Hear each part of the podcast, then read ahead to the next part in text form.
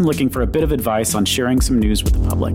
Last week, one of our agency vehicles was stolen. We only have two vehicles, and being down one really impacts our program delivery. I'm thinking of using our email list and social media to share this in hopes we might get some financial support to help recover our lost costs and so that we can purchase a new vehicle. Do you think this approach would work? So I totally do. Uh, with the, I'm going to give a caveat here. So there are a couple of organizations that that ha- I don't know if anyone ever tracks it, but where you see all the time there is like a crisis, right, of some sort, and it really there's only so often you can use something like this. So I'm not saying don't use it, but be really cautious about not over um, not always coming out with, oh, this happened, this broke down, this got stolen. Like that starts to then make raise questions in people's head about the authenticity and whether um, whether you're even running a good shop and being super smart and safe and secure, right? So like so I so that's a caution. But with this, I'm going to assume this isn't something that typically happens and I think it's absolutely a great I think it's a great opportunity to share your story. So here's here's like the thing right out there that happens all the time people go, I don't want to fund a vehicle. I don't want to fund, you know, whatever operating or overhead expenses or whatever.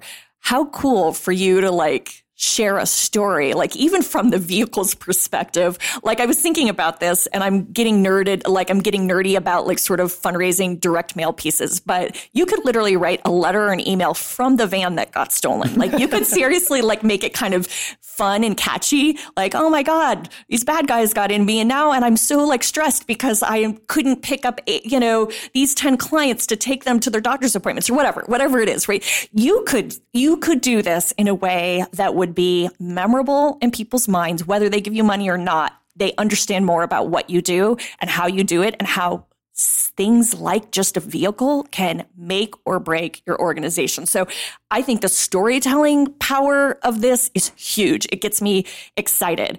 Um, obviously, being timely, and then like a call to action. You need a call to action at the end of this, right? Like you can't just go out there and share the story and not tell people how to help. You can say, "Gosh, we've already had five people step up to help support us, but we're going to need to raise ten thousand bucks more, or twenty thousand, or whatever you know, whatever that figure is." Like if can you help us can you help us here? Or do you have you know maybe a van that is in good shape that you would want to donate? Like please just talk to us because every single thing we use and do matters. Like it's it's powerful. Yeah i think you're i think you're exactly right. The getting get being careful about the way you message it is the most important because you don't want to you like there's a common misperception especially in like smaller younger nonprofits that that if you look competent that people will be less likely to fund you because exactly. they think like you've got you know you're fine you don't need my help right and right. so you need to look needy in order to get money and that's i think absolutely the oh. opposite of the case is like people want to see that you're efficient and effective and and so if if the reason that the van got stolen is because you know like if it's not a great story yeah. if you yeah. know if it,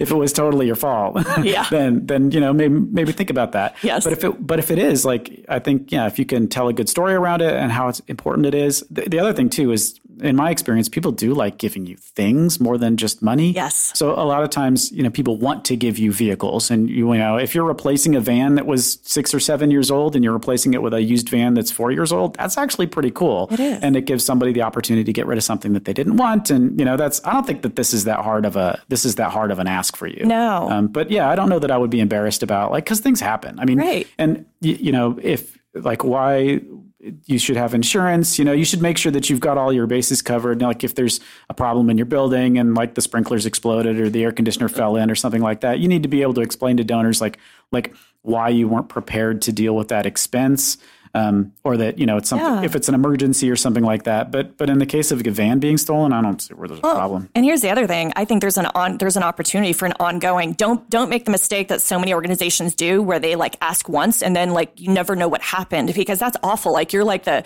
the person whether you're giving or you're just reading about it, going, oh my god like i wonder whatever happened like so this is a great way to sort of not beat a dead horse but to maybe have you know a few um, a few follow ups to say, hey, just an update. God, since our last email blast or whatever, since we reached out, we've had this many people.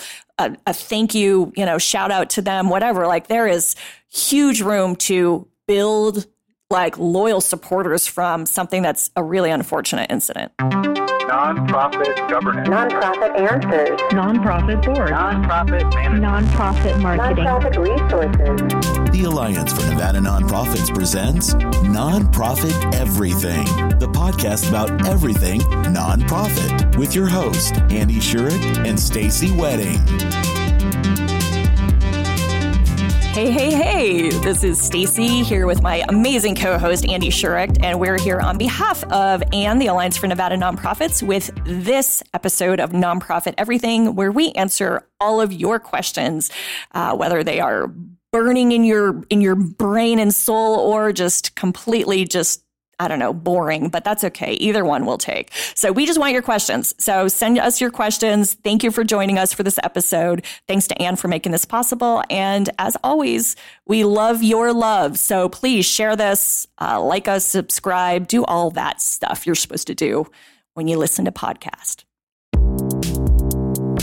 Today's episode is sponsored by Brenda J. Stout CPA, a full service accounting firm specializing in nonprofit tax compliance and IRS problem resolution. Find out more at brendastoutcpa.com or check the Nonprofit Everything show notes for contact information. Thank you, Brenda J. Stout CPA. Thank you, Brenda.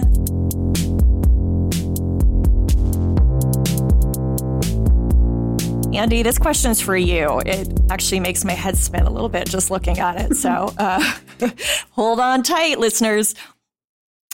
I get that pledges have to be counted in year one.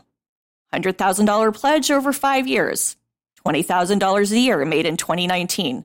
We have to book that $100,000 in 2019. I get it. But the actual pledge payments in subsequent years can actually count towards fundraising goals. In other words, in 2020, you know you're receiving $20,000 from that pledge. Your goal is a million. But on day one, you're already $20,000 towards that goal because you have that pledge payment. Or am I completely insane? well, okay, this, so this is actually not not that hard.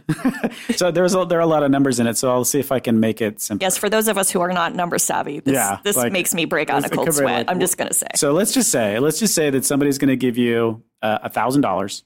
They say they're going to they make a promise to pay a thousand dollars, and they're going to give you that a thousand dollars over ten years. And they're going to so which means they're going to give you a hundred dollars a year for ten years, right? So so what the confusion is here is the way generally accepted accounting principles are for finance. Like the way the accounting team has to record this is when somebody promises to pay you $1,000, you have to book $1,000. That's just the rule. Um, there's there's actually an interesting story about that. Um, so Berkeley just got is no longer in the U.S. World News U.S. News and World Report rankings of. I just heard this last night on the way. in. Okay. Um, the so they they used to be like the number two public college right in the rankings. They're ranked number two, and they got kicked out of the rankings completely because they weren't complying with the U.S. News and World Report rules about how they were supposed to track pledge payments. I don't know why that's hmm. important, but what they were doing is they were doing it the right way, which is when someone says, "I promise to give you thousand dollars," like you have to book that thousand dollars. And this is an accounting podcast, thank God. So we won't tell you how specifically you're going to book the thousand dollars, but basically it just goes in as a thousand dollars, right? But then what they're really doing is they're giving you $100 a year for 10 years. So the cash that comes in every year is $100 and it basically sort of chews away at that pledge payment, you know. So after 10 years, the pledge is the pledge is received, you've gotten that $1000, you're done, right? Okay. So that's the accounting side of it, and that's just the way the rules are. And the the well, we we don't need to go into the rules. Why it's that way? It's that way because those are the rules. Okay. All right. That's it. Just black That's and just- white. Those All are right. the rules. Um, so um, the what the fundraising challenge is is like okay, somebody pledges a thousand dollars, or and and then the next year they give you a hundred dollars, and what you want to do is you want to count that one hundred dollars towards your fundraiser, your personal or your department's fundraising goal for the year, like. And what what I suspect is the challenge in this particular question is the finance person is saying you can't Right. Right. Of course. because we Rules. booked a thousand dollars Yes. last year. You're like, I know you got a hundred dollar pledge payment, but the rule is is that you don't. But but what that's doing is that's confusing what the rule is with like what the purpose of keeping track of it is. So so even though the accounting rule is uh, to you put in the thousand dollars, like that doesn't have to be how you budget for your fundraising goal. Like if, for example, this is a a major donor and maybe not for 100 bucks but like let's just say that this relationship is important and you need to take this person to lunch or you need to do some activities. And so there's a reason to count that making sure that that $100 pledge payment is coming in like that that that's part of an ongoing relationship management project then then sure go ahead and count it. But it actually comes down to like when you're putting your budget together to compare your fundraising team against like are you including pledge payments in that budget or are you not including pledge, pledge payments in that in that Okay. goal setting budget. Because because you it's up to you. You can do it either way. There's no hard and fast rule. Accounting has to do it the way that GAAP and FASB say you have to do it. That's just the rules or else the auditors are going to come in and like burn the place to the ground or whatever auditors do when they're not happy right?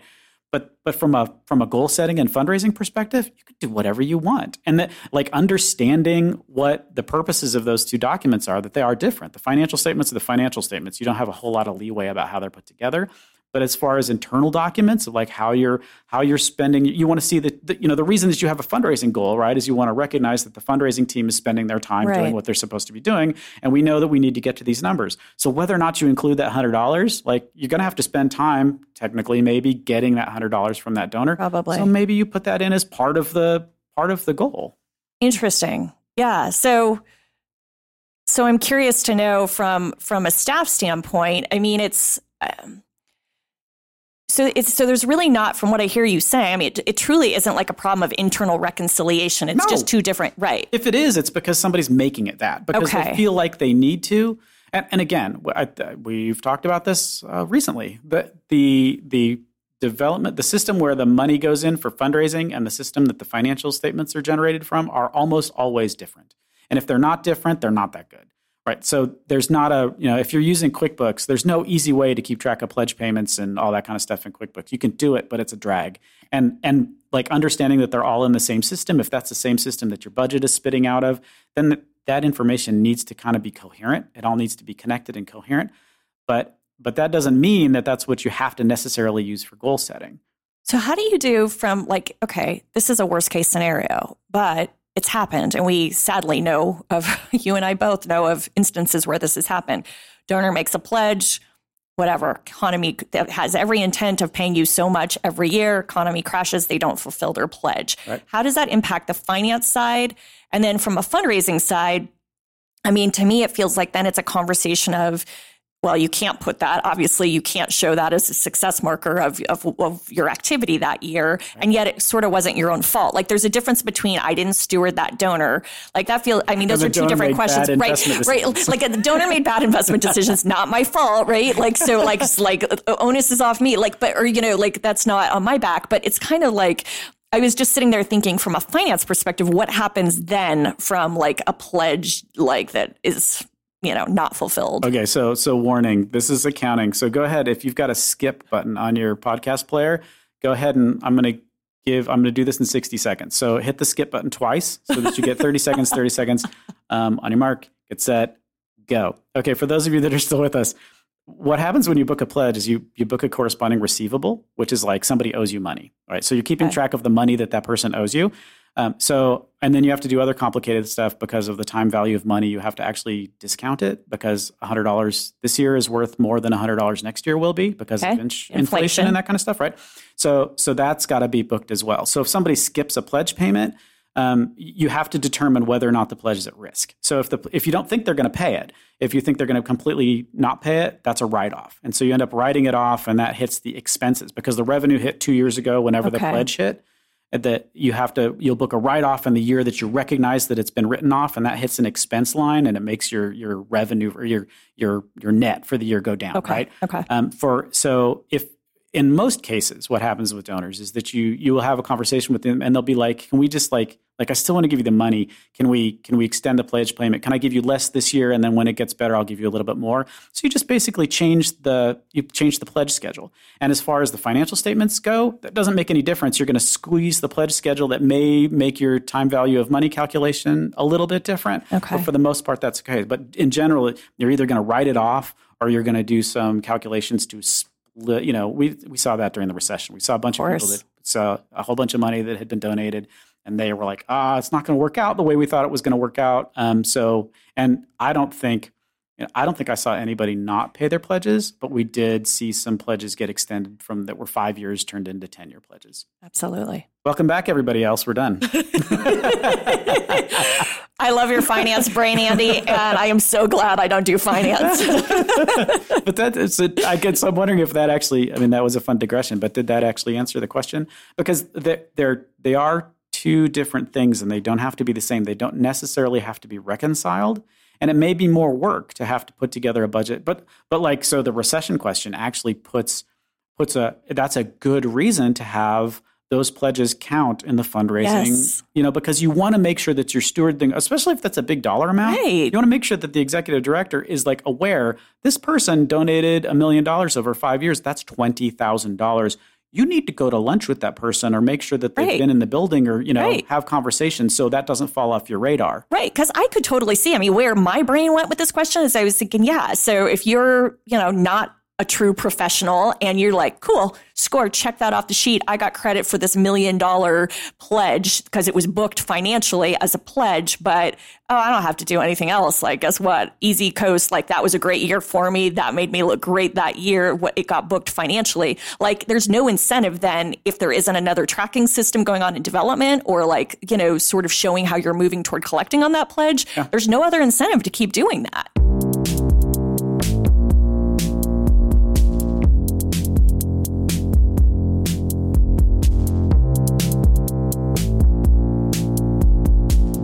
I am a board member of a small nonprofit, and we are putting on our first ever fundraising event. I'm hoping you can share some ideas to make our silent auction as successful as possible. Is there anything we can do to make our silent auction stand out from others? Anything we should avoid? Oh, my first reaction is, oh God, not another silent auction. Um, all right. So I know I, I should be saying congratulations. Yay, your first silent auction. I just know how many hours of work it takes and sometimes for really small returns. So just manage your expectations around this, right? Um, I mean, if you can get volunteers, if you as a board member can have a little committee that just focuses on silent auction and every detail of it. I mean, everything from who you're going after to how you mix it up, how you create packages, right? Like you don't want these one-off items that are like, okay, that's random. Oh, there's this computer that's a silent auction item and oh, there's this spa service. Like how do you package it, right? In a way that if you think about when you go and buy things, right? Think about because it truly is like a sales mentality. Like when you go and buy things, do you like things packaged like where it's like, oh, I got everything I need for my cool movie night, right? So I think some of this is is just really being thoughtful, super detailed, have super detail oriented people, right, who can track everything from you know how much it ended up selling for or like you know every piece of the silent auction process um, having the right number of items matters, right? Like sort of the rule of thumb is like one item for every four guests. So, so sort of keeping that um, in the back of your head. And I think submission. I mean, here's the thing I would say. So. No, not to be disrespectful, but there's very few silent auctions I go to where I'm like, wow, like that's something new. I mean, it's it's very much a similar feeling at each one. Would you agree? Yeah, that's, that's sort of my reaction to the question is like, like, I, I don't know that I would want my silent action to silent auction to stand out. I want my silent auction to make the most money. Exactly. Right. Like, yeah, yeah. Let's let's be honest here. Yeah. How do we make it make the most money? You could Um, make it stand out by like, look, nothing sold.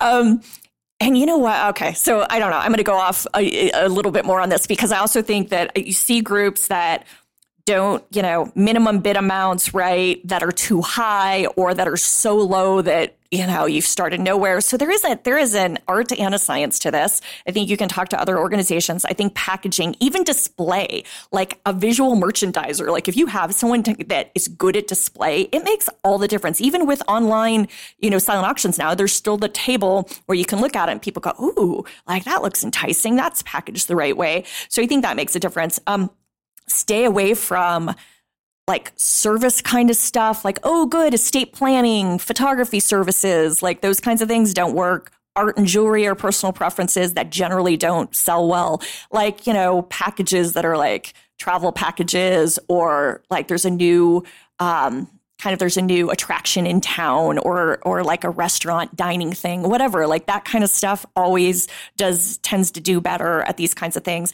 And then the big thing I would say is make this about. So there's a couple small organizations I work for that you know were kind of like they were looking at the audience that was going to come to their event and they didn't want to outprice. Like you can't have items that are going to be so fancy. Like let's think about your your demographic, right? Uh-huh. Right? Because if you have super fancy items and like the starting bid is beyond most of these people's ability, like that's kind of like the. Let's be real. The silent auction is a way to make people feel like they are helping and contributing. So figure out who's in your audience, right? And have packages around that. Yeah. And I also think it's also like my other thought related to this is just that um, I I just I just think that you really want to if there's anything you can offer with your mission.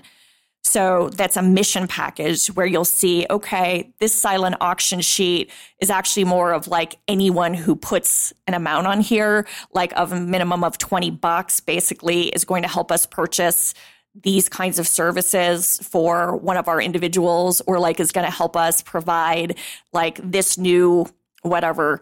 Um, you know like i'm just thinking about if it's even like one counseling session or three meals right for for somebody like it's that also is a super cool way right yeah. that's what makes i actually think i'm you know because most people go into this stuff are like i don't need another package I'm not going to use or I'm going to forget about, right? I'm going to bid on it. How many of us have done that? Bid on it, win it, and then forget about it and it expires. So, like, figure out how you can do submission stuff like within there. That's where I think you could really stand out. Love that idea. That's good. So, i am going to go with um, the things that you shouldn't do, things that you should avoid. Okay, never ever take items on contingency. So, if you go to someplace like a pawn shop or whatever, they'll give you some jewelry and they'll say that you know you can you can put this in your silent auction provided that you get to some base level right? And that you're actually buying it from them. You're actually you're paying for it from the place. So it's not an actual donation. Don't do that number one. Um, don't do any puppies. That's just rude. Yes, don't a, don't. A puppy do is something you're supposed to plan for, yes. not supposed to not something you're supposed Ugh, to get after you've. It's so wrong. Four glasses it's of like trafficking, wine. trafficking of, animals. anyway, yeah. oh, it's um, awful. Make sure that you're uh, you understand the accounting rules about fair market value and what you are allowed to tell the donors about what their charitable gift is. So the the rule is is if the fair market value if the price they pay for it is less than fair market value, there's no charitable deduction. And you need to make sure that the paperwork they get, the receipt that they get, is very specific on that point because your auditors will come after you on that one. So those are, those are my three don'ts. Oh, okay. Some do's and don'ts for you. my Mr. Don't.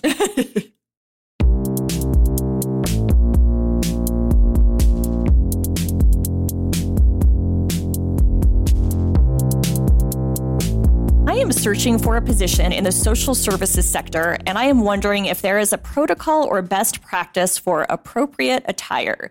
I may be overthinking this, but I fear that if I overdress, I may come across as ostentatious or like I'm not able to connect with the clients the organization serves. Complicating this further, I'm a recent college grad and just don't have fancy clothes yet. That's part of why I need a job. Any thoughts or suggestions? I, I guess so. I, I think um, this. I don't know. I'd love to hear what Stacy thinks on this, but, but I think from my perspective, as as a person that hires, like I expect you to walk in looking professional. Like, don't look like a clown. Like, don't walk in in a tuxedo. Right? Like, like there's clearly like the wrong thing to wear. That's a great visual. um, but like, it's you know, if if because you recognize that that a job interview is really your opportunity to sort of sort of show like your best self. So, like, think about what you would wear if you're going to a board meeting. Like, even if you're not normally going to be into a board meeting, that's sort of the level of professionalism that people expect. I mean, and you're going to be you know, 99% of the time, you're going to be dressed better than the person who's interviewing you, yes, right? Yes. Because they're going to be, and then you'll get to see, you know, I think a different question is like, what do I wear to work every day? And that's like, well, what everybody else wears, right? Right. right. So, so the, but, but when you're coming to a job interview, it's a really weird artificial situation already. Yeah. Um, so I'd say just, you know, be, you know, look, look your best. If, you know, I don't know that you need to go buy fancy clothes. And again, answering this as, a dude, right? Who who for me like a suit is a suit, and like it doesn't have to be fancy as long as it fits. Um, right. The you know as long as your tie doesn't like totally cra- clash with your shirt, you're probably okay. But then again, you know that's not as a hiring manager, that's not necessarily what I'm looking for, but there may be in the back of my mind if you walk in with, you know, a Slayer t-shirt under a blazer, I may wonder. Right. Right? right. Right. Yeah, I think there's a fine line. Um, I, I'm I'm totally in agreement about professional. I, I don't think it needs to be. I think there's professional um, without being formal and fancy, and, or without being fancy. I think you need to walk when you walk in that room, and I see you. I want to see someone who spent some time preparing to make a good first impression. Both that comes with not only your resume and cover letter, but how you look. So it doesn't mean fancy, but it means someone that like put themselves together, right? Like, so I just want, yeah, whether it's slacks and a blouse for a woman or just a sort of a nice business dress, or it doesn't have to even be a suit. It just needs to be something that looks professional.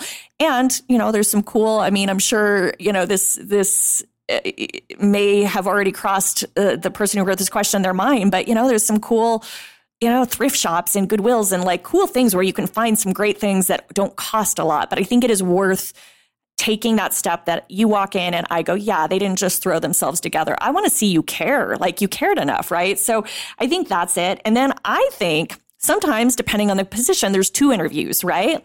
I think that first that first entrance, like it would be, I'd rather you err on the side of overdressing than underdressing.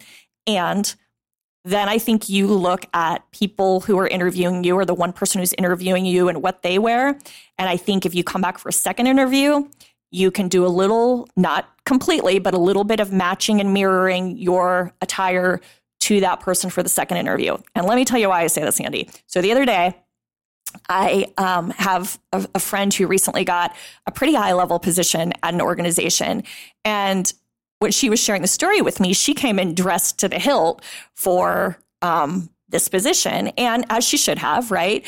But after the second or third interview, the person hiring her said, You're going to scare off everybody if you dress like that, like when you come to this job. And she took like note of that. She's like, okay, like that's fair and I get it. And she's like, yeah, I don't want to be that person that staff can't connect to. I don't want to be that person that potential clients can't connect to.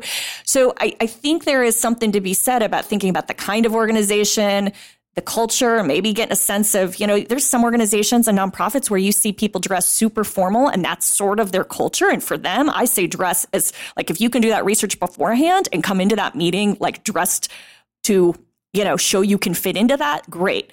Um, but I also think I think there can be a risk if you continue down the interview process and you don't start to kind of slowly modify what you're doing um, to match the culture and the sort of internal expectations of that organization, you can get a sense of that pretty quickly after an interview or two. So I say, like, it doesn't mean dress down, but it means be cognizant of what message you're sending. It sounds like so much work, Stacy. Does it? It does. well, people like me like think about this kind of stuff, so I appreciate this question. Yeah, yeah it does. You're like, God, really? Do I have to think that much? Yeah, I, um, it, it, may be a, the way boys dress and the way girls dress. It might be a little bit different because you know, like uh, you know, just like it's a suit. Like, yeah, you're like, I mean, my my thing would be like, did I? Is this the suit I wore last time? Like, that's right, the question yeah. I ask. Like, I don't want to wear the same suit and tie and shirt combination twice in a row because that looks like that's the only one I have. Honestly, that's the only com- that's the only thought I have. Um, you know, there's a there's a I was in an interview process a few years ago and I have to just laugh because it was all women and one there was five of us on the interview panel, four women, one guy, and I felt like it made me realize how much people pay attention. The woman, every woman that walked in for that interview, when they left, the women were all checking out her shoes and her handbag and literally were making comments. Not that they were going to hire her for that, but saying, wow, really like her style. Those are cool shoes. It's just funny. It's just funny how things can influence people subconsciously, consciously, whatever it is. So I know, Andy, it's torture to you to think of all that thought, and maybe it's easier for boys. I think, uh, speaking from a, a female perspective, I'm going to make sure I'm not dressing with like a shirt that's too tight or that is showing cleavage or or showing too much leg because that right there is like I don't know it's red flags galore so I just think there's maybe maybe women have to be a little more sensitive to this I don't know so okay so what I want to seed this is if if you're listening and you thought this was interesting, I'd like you to send in the following question: Should we hire for cultural fit? please send us that question because I think that's a that's the continuation of That this is. question, and That I don't think that that was what we were asking. No.